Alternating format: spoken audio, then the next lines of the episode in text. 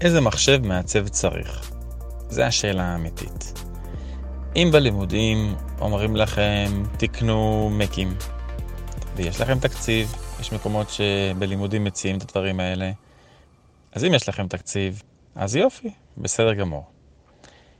באופן כללי יש תמיד המחלוקת מה עדיף PC, מה יותר טוב Mac, אז אפשר להגיד לכאן לכאן, הרבה מזה זה גם הרגלי עבודה, הרבה סטייל ומיתוג, אבל באופן כללי, אם יש לכם תקציב מסוים, ואתם יכולים לשים אותו על PC או על Mac, בדרך כלל באותו כסף תשיגו PC יותר חזק. אם זה דסקטופ, מחשב נייח מול מחשב נייד, אז באותו כסף תשיגו מחשב נייח יותר חזק. אה, הבדלים מול מקים ל-PC, מבחינת נגיד אנשים שהם גיימרים או אנשים שהם טכנולוגיים, אז הרבה פעמים באמת בחירה שלהם היא PC, בגלל אולי שזה מחשבים שיותר קל לתקן, אה, יותר קל לשדרג אותם.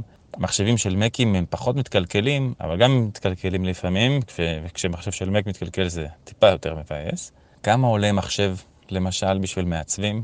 אז אפשר להשיג מחשב נייח מאוד טוב באזור ה-4,000 שקל, אולי קצת יותר, אה, בלי מסך כמובן, ומקלדת וכל היתר. אה, ואולי טיפה ניגע בפירוט טכני של איזה חומרה חשוב להתייחס אליה. אז שוב, אני לא איש טכני, זה טיפים מאנשים שהם טכניים שעזרו לי כשאני קניתי מחשב, מחבר טוב, מאנשי מקצוע. בגדול יש כמה רכיבים שחשוב להתמקד בהם. ראשון, מעבד. איזה מעבד קונים? יש i7, נגיד i5, i3, זה שמות כאילו נורא מוחלטים, אבל מעבד i5 מדור חדש יותר, הוא יהיה יותר טוב ממעבד i7 מדור ישן יותר, לדוגמה. אז זה לא איזה מספרים מוחלטים.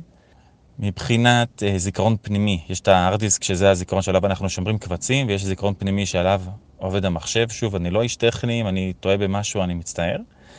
Uh, אבל בגדול, זיכרון פנימי, יש uh, 8, יש 16, 32, לא לקנות משהו קטן של 2 או 4, כן לקנות מחשב. שוב, זה משהו שיאפשר לעבוד בכמה תוכנות במקביל, יעבוד עם כרום, שכרום אפילו בשביל מחשבים הוא לפעמים די כבד. וזה ממש נחמד שסוגרים קבצים כשעובדים על קבצים כבדים. ארדיסק, אז יש היום ארדיסק SSD, שהם ארדיסקים הרבה יותר מהירים משל פעם. פעם זה ארדיסק שהוא היה ממש פיזי, זה היה דיסקים שמסתובבים, היום זה על טכנולוגיית פלאש, אני לא יודע בדיוק מה זה אומר, אבל הם הרבה יותר מהירים. אם פעם, למשל, היינו מדליקים מחשב ומחכים כמה דקות עד שהוא יעלה, היום אתה מדליק מחשב שעובד על רץ על SSD, על ארדיסק של SSD, ותוך עשר שניות עולה המחשב, שזה גם רלוונטי כששומרים קבצים ועובדים על קבצים.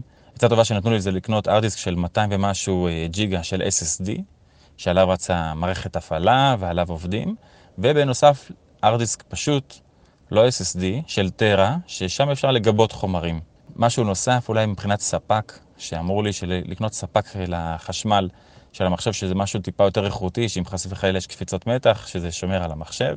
כרטיס גרפי. כרטיס גרפי זה גם נושא חשוב. לקנות כרטיס גרפי לא צריך את הכי טוב, לא משהו פשוט, משהו בסדר. שוב, צריך להתייעץ עם מישהו שכן מבין, שבונה מחשבים, להגיד להם את הצרכים שלנו. אנחנו עובדים עם התוכנה הזאת והזאת, והם ידעו, זה המקצוע שלהם, ידעו להרכיב מחשב נכון, הם ידעו איך לבדוק את זה גם.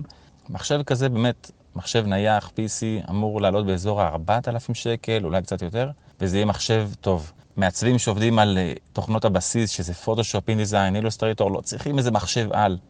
ממש לא צריכים איזה מחשב על. כשעובדים על קבצי רו כבדים של תמונות אה, מצלמים, אז צריך מחשב טיפה יותר חזק. כשעובדים על וידאו, אז צריך מחשב טיפה יותר חזק. אבל בגדול באמת אפשר להגיע למחשב נייח מצוין באזור המחיר של 4,000 שקל, אולי קצת יותר.